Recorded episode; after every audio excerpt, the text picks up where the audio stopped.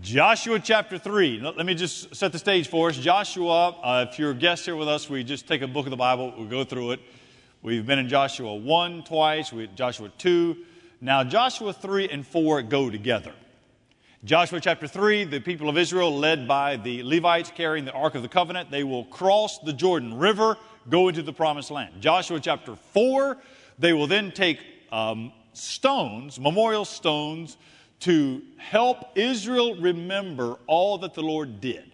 So, Joshua 3, he does it. Joshua 4, they remember. And today we take a look at Joshua chapter 3. Now, it's 17 verses. I'm just going to read verses 1 through 7 and then go back and pull the rest of the chapter into the sermon. Grass withers and the flowers fade, but the word of our God stands forever. Let's begin in verse 1. then Joshua rose early in the morning, and they set out from Shittim. They came to the Jordan, and he and all the people of Israel, and lodged there before they passed over. At the end of three days, the officers went through the camp and commanded the people As soon as you see the ark of the covenant of the Lord your God being carried by the Levitical priest, then you shall set out from your place and follow it. Yet there shall be a distance between you and it about 2,000 cubits in length. Do not come near it in order that you may know the way you shall go, for you have not passed this way before. Then Joshua said to the people, Consecrate yourselves, for tomorrow the Lord will do wonders among you. And Joshua said to the priests, Take up the ark of the covenant and pass on before the people. So they took up the ark of the covenant and went before the people. And then Joshua, excuse me, the Lord said to Joshua, Today I will begin to exalt you in the sight of all Israel, that they may know that as I was with Moses, so I also will be with you. Would you join me as we pray?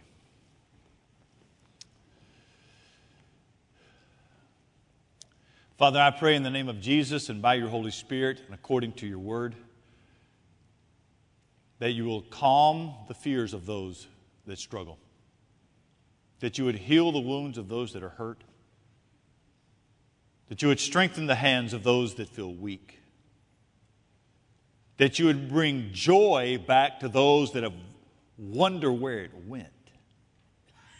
God, I pray that you would speak and, and I pray that you would soften hearts that are hard as granite. That your word powered by your Spirit, might be effective here today. In Jesus' name we ask, Amen. You may be seated. Samuel Stennett, Samuel Stennett grew up in a preacher's home. His daddy was a part of the dissenting movement in the late 17th century in England. The dissenting movement came out of the Church of England and then became Baptist, and for a time it was illegal. But near the end of the 17th century, you have the Act of Toleration, 1689. His daddy preached right after that. So it was legal to be a Baptist, it just wasn't popular. He watched his daddy be faithful, even when it cost him socially, and watching his father be so faithful in a really difficult time, made Samuel want to be a preacher, so he became a pastor. Samuel Stennett preached in 18th century England, but what he is really known for is his hymn writing. And probably his best known hymn is one called Bound for the Promised Land. He came to Joshua chapter 3 and 4 and he read that chapter and he was inspired to write these words On Jordan's stormy bank I stand and cast a wishful eye to Canaan's fair and happy land where my possessions lie. Here they are. Finally. God's people have been wandering, they've been in the desert, generations have died off. Finally, in Joshua chapter 3, they are going to walk into the realization of all that God had promised. And as much as this as much as this passage is about Joshua as a leader and about Israel as a people, this passage is about our good God. Our God and His amazing love and care for His people, people just like us, with, with needs like ours in a world like this one. And, and what I want to do today is, is convince you that this God, the God of the Bible, He is, is full of grace toward His people in Christ. I want you to be convinced so that when you walk out of here today, if you're a Christian, you can walk out living confidently in this present evil age, knowing that that you can trust our good God. I want you to trust Him. But to do so, we, we've got to learn some things. There are some things I think we need to learn that will help us. So let's start in the beginning. It's always a good place to start. Here's the first thing I think we need to learn. Number one,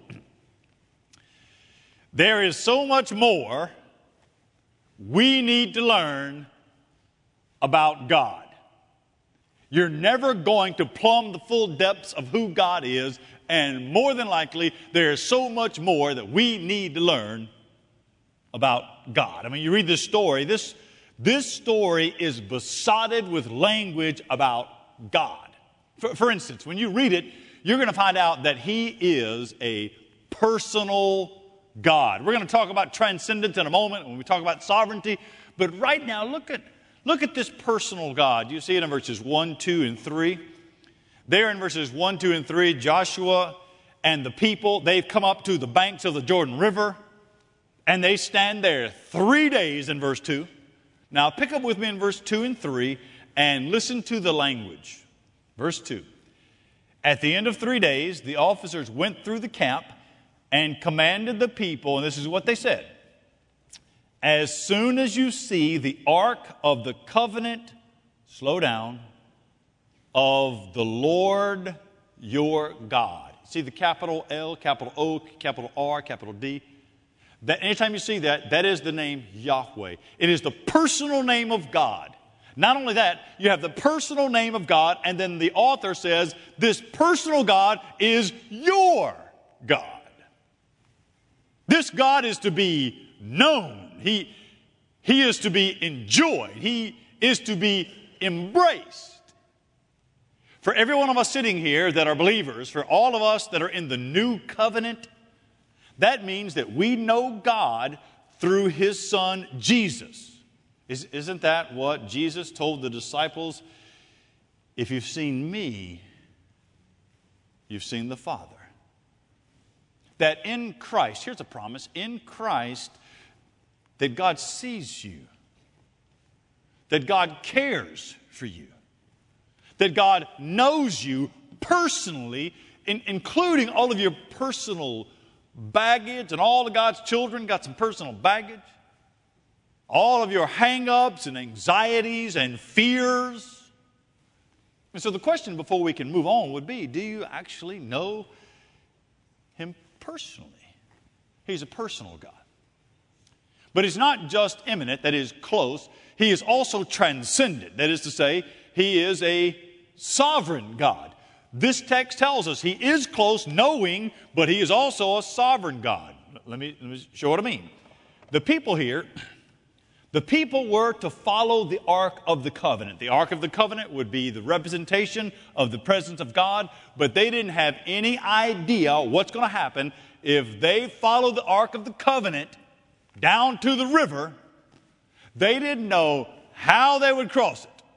Now, look with me at how God is described in verse 11 and also in verse 13. Let me read it to you, verse 11 and verse 13. Behold, the ark of the covenant of the Lord of all the earth is passing over before you into the Jordan. Drop down to verse 13. And when the soles of the feet of the priests bearing the ark of the Lord, the Lord of all the earth. I would circle it two times. The Lord of all the earth. That phrase means that he is sovereign over all of his creation, that all things belong to him, that he has absolute control over all things and events. I mean, isn't, isn't that exactly what Paul said to the church at Colossae when he talked about Jesus? Paul says that he is before all things, and in him all things hold together. You know what that means? When you, if you're a believer in Jesus, when you are bought by the blood of Jesus, you then are in Christ and if Christ is Lord over all, if He's Lord over all matter and all existence and all people, that means that He hasn't forgotten you. That means that your life is not a random series of unconnected events.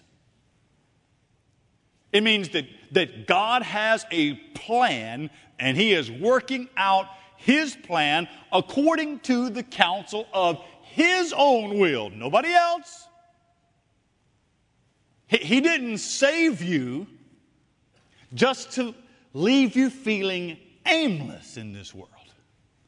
He's a personal God and, and also a sovereign God.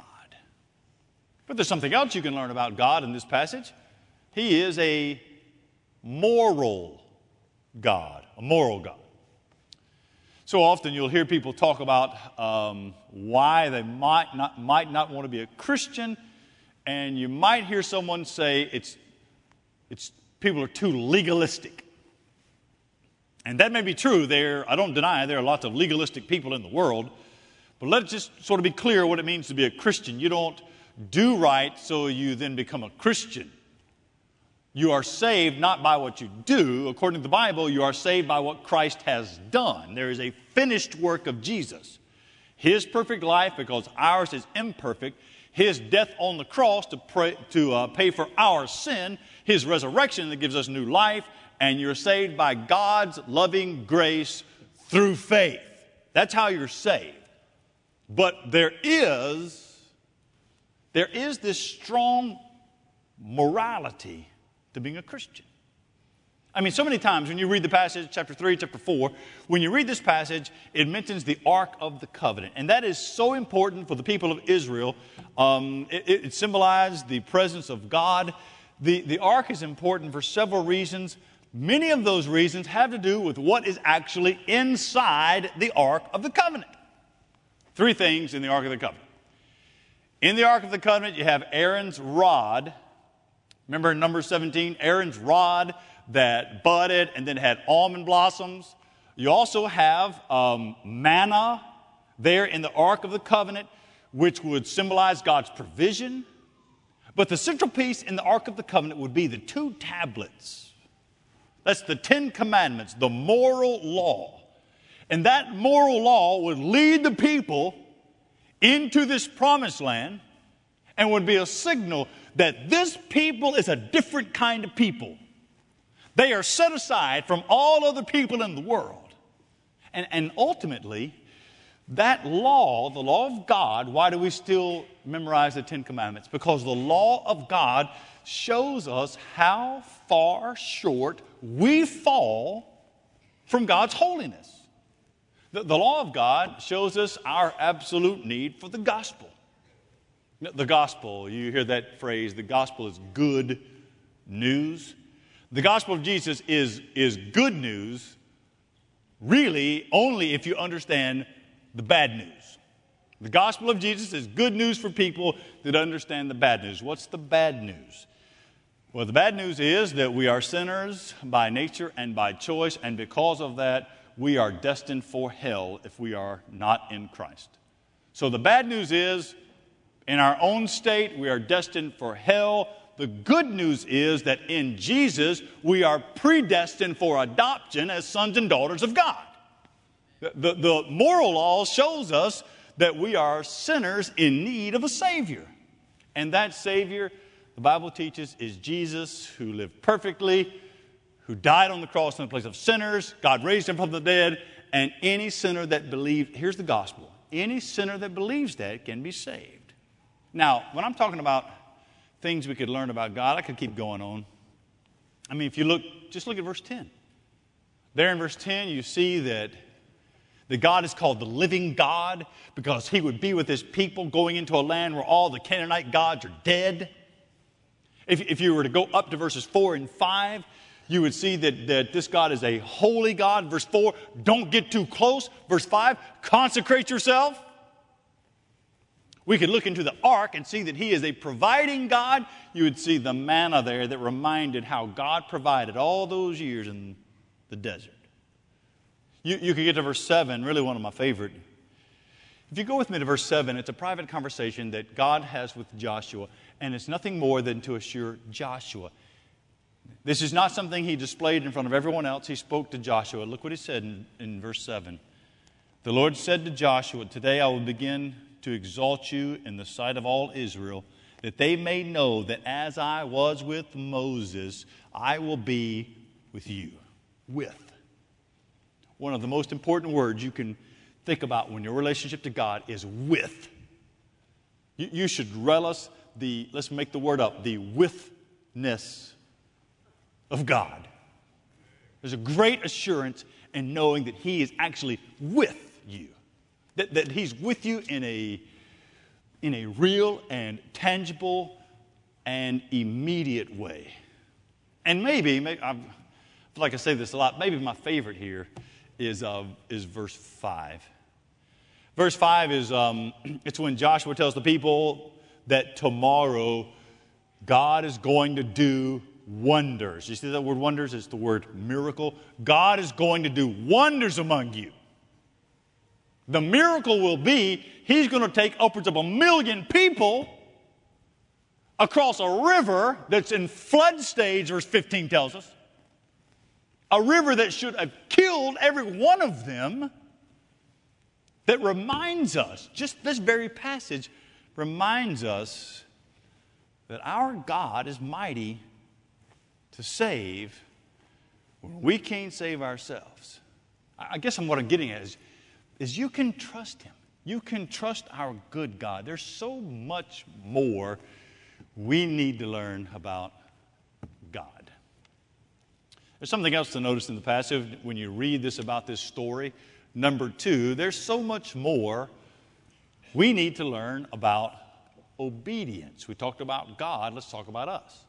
There's so much more we need to learn about obedience. You see it in the passage when you read it. You can just come down the page as you read in verse 3 and 4. You see the instructions in verse 3 and 4. They were to watch the Ark of the Covenant. Ark of the Covenant symbolizes the presence of God. Watch the Ark of the Covenant, follow the Ark of the Covenant. The priest would carry it in verse 4. They are to maintain a distance so they can see it there's a million, million of them. They're a thousand yards behind it, so everybody can see and follow. Follow that Ark of the Covenant to the very edge of the river. Now, look, we know they're going to cross it. They don't know. We know the rest of the story. They don't know the story. How would this make any sense to the people? They got children, they have their parents, some of them aging very, and they don't move very well. They're worried about getting across this river. And what they are told is you keep your eyes on the Ark of the Covenant, which is the very presence of God. You keep looking at the Ark, get your eyes off the river. You don't think about how you're going to do it. You keep focused on God. And wherever the ark goes, that's where you go even if it doesn't make sense. And that's exactly what they did. And that's exactly what we've got to do to obey God, even when it's not logical, even when it's not sensical, to obey God, even when it's not safe. Now, of all the lessons that you and I need to learn about obedience to God, we need to learn what it means to be obedient to God even when it costs us. when it costs us financially, when, when it costs us socially, it's going to cost us educationally. When it costs you personally. A real willingness to, to trust God and His Word, even when it really doesn't make any sense. This past Friday night, I preached to the graduates of Hickory Grove Christian School, and I've been thinking about that this weekend. Those graduates, what they're going off into. We, I mean, we just stood them up here a little bit ago and, and congratulated and honored all that they've done.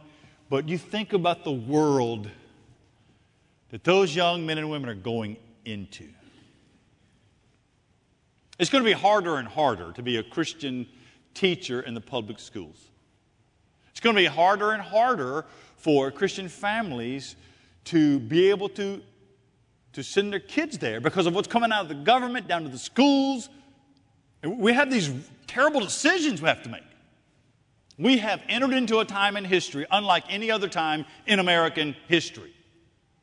There's not been another group of Christians that have had to face some of what we're having to face in American history. Now, world history that has, Amer- American history. We've had about 250 years of living in this bubble that says there is some social advantage to being a God fearing person in America. That advantage has evaporated. It's already happening in, in Canada, and it'll start happening some of you felt this in, in, the, in the businesses where you work. It'll start happening that if you actually live out your Christian convictions, I, I don't mean radical, wild eyed convictions, I mean just standard, basic Christian convictions. If you live them out, I mean, we're sending, we're sending graduates into a world that despises I mean, just pick one view. Despises what Christians believe about manhood and womanhood. What, what we believe the Bible says about gender. Now, there's coming a day when it will not be enough that you actually are not talking about what you believe. It won't be enough that you keep that to yourself. That there's coming a day when you will be called on to affirm and celebrate. Let's just take one. You'll be called on to affirm and celebrate the LGBTQ worldview. And when you don't, because of your Christian convictions, it, it just, it's, it's just going to be costly. Now, we don't need to, to bemoan and complain. We just need to go ahead and decide, make the decision that by God's grace, you do it humbly. By God's grace, that's where you're going to stand. That, that, that you're willing to pay the cost. It's good for us to learn more and more about what it means to actually be obedient to the Lord in the 21st century, to, to trust Him. Now, that's going to require trust from us. And that's what I'm trying to convince you today that you, you can trust our good God. There's so much more we need to learn about God. There's so much more we we need to learn about obedience. I'll give you a third thing to consider. Number three, there's so much more we need to learn about waiting, about patience, about waiting. Go back with me. Go back there to the very beginning of this passage. I tried to emphasize it when I read it. You'll see it in verses 1 and 2. Now remember, these people have been waiting. This story has been going on from Exodus, Leviticus, Numbers, Deuteronomy. Finally, they're going to go into the land. And they get right up to the edge of the promised land, verses 1 and 2. Re- read it with me, verse 1 and 2. Then Joshua rose early in the morning. They set out from Shittim, and they came to the Jordan. He and all the people of Israel, they lodged there before they passed over. At the end of three days. Mamas with children standing there looking at that river, it's in flood stage. Three days they got to worry. Three days you stand there wonder, how are we going to get over this? How are we going to make it across this river? Waiting. One of the hardest things to do. Wait. Why is it God does that? Why does He make us wait? Why do we have to wonder what the future looks like? Waiting. What are the things we learn waiting? We learn the frailty, don't we? We learn the frailty of the human condition that we are not in control, that, that so much of the world is bigger than who we are and what we are, and there's so much beyond our control. We learned our smallness and God's bigness in the world. Waiting. When we wait, we learn humility. That, that our plans and our schedules and what we want to have done, our, our, expecta- our expectations in life, they always take a back seat to what God plans. What's His schedule? Waiting. Alexander Maclaren was another uh, Baptist preacher in England in the late 19th century. He was a contemporary of Charles Haddon Spurgeon. They were in the same city. Charles Spurgeon was more well known because he was better oratorically, but Alexander Maclaren was probably a, a better Bible expositor. He came to this passage, and, and, and Maclaren says that God oftentimes opens his hand one finger at a time. That, that, that it's enough to see. God gives us enough to see the next step and, and then trust Him. Why do we wait? What do we learn there? We, we, learn, we learn dependence. Think about the people standing at the river. There's no way they're going to get those children, those older folks across that flood stage river. No way they could get across the river unless God does it. You see, delays, delays and waiting remind us of our absolute dependence on, on God. And it's, it's when you're in the it's when you're in the holding pattern. It's when you're in the waiting. That's where we learn to trust Him. Are you, are you, are you learning that? Are you learning to walk by faith and, and not by sight? So much we need to learn about God and so much we need to learn about obedience. There's so much we need to learn about patience that you can trust this good God. Look, there's, I'll give you a fourth thing to consider. There's so much we need to learn about God's power, His wonderful power. Don't you love verse 5? Verse 5, Joshua told the people, God, you need to consecrate yourself because God is going to do wonders among you. He, so he tells them there's going to be a miracle. Let's go and read the crossing of the Jordan River and just, just listen to the miracle from the Bible. Let me start in verse 12. Joshua says, Now therefore, take 12 men from the tribes of Israel, from each tribe a man.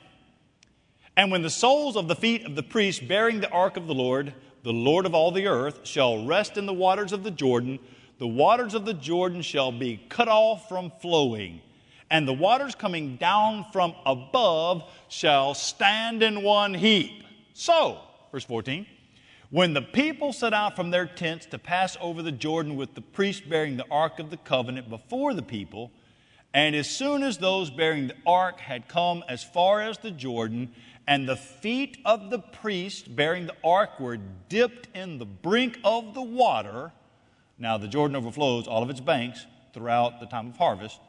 Look what happens. The waters coming down from above stood and rose up in a heap very far away at Adam, the city that is beside Zarethan, and those then flowing down toward the Sea of the Arabah, the Salt Sea, were completely cut off. And the people went right between there. The people passed over right in front of Jericho. Verse 17.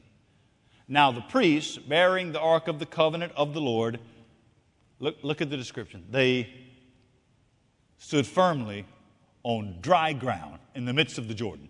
And all of Israel was passing over on dry ground until all of the nation finished passing over the Jordan. Look, do you just hear the language?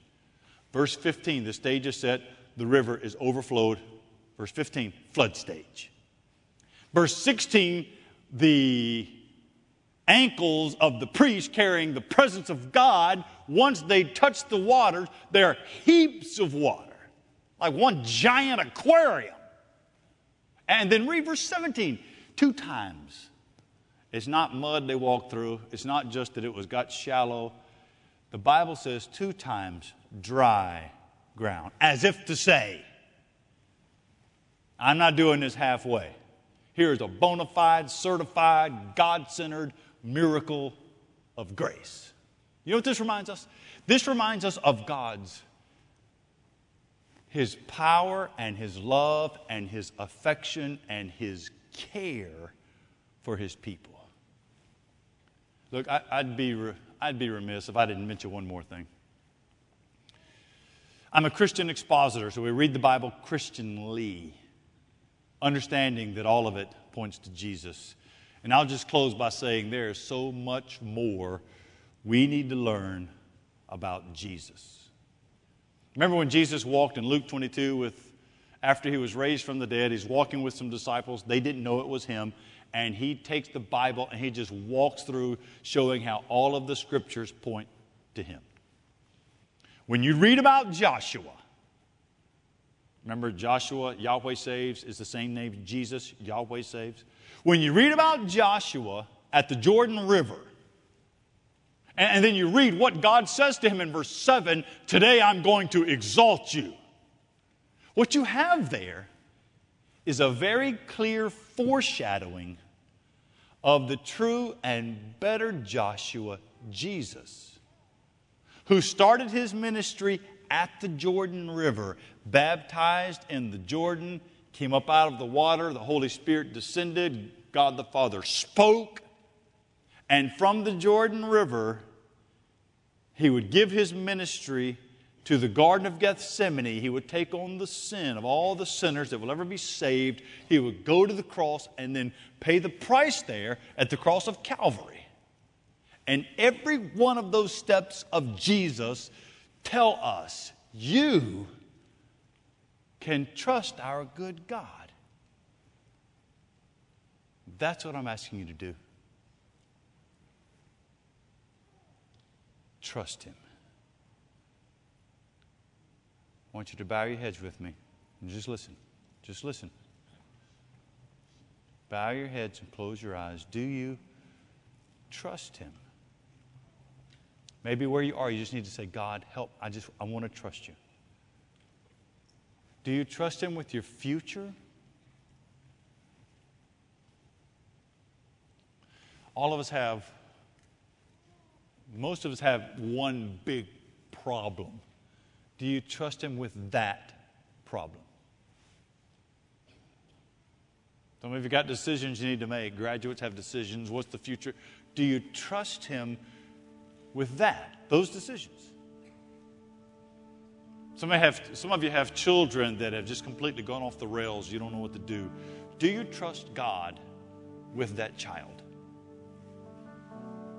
Some of you sitting here, you need to trust that God will save you. You can be saved now. You can ask God. You can you sitting right there, ask God to save you based on what Jesus has done on the cross. You believe that Jesus lived perfectly, died on the cross in your place. Ask God to save you based on that. He'll save you. I want you to trust Him. Father, I pray you help us to trust. I pray for believers are your children, help them to trust you. I pray for those that are outside of the new covenant, God, that their hearts would be enlightened to trust you. We thank you for this promise from the Bible. In Jesus' name we pray. Amen. Would you stand as we respond God's word with singing?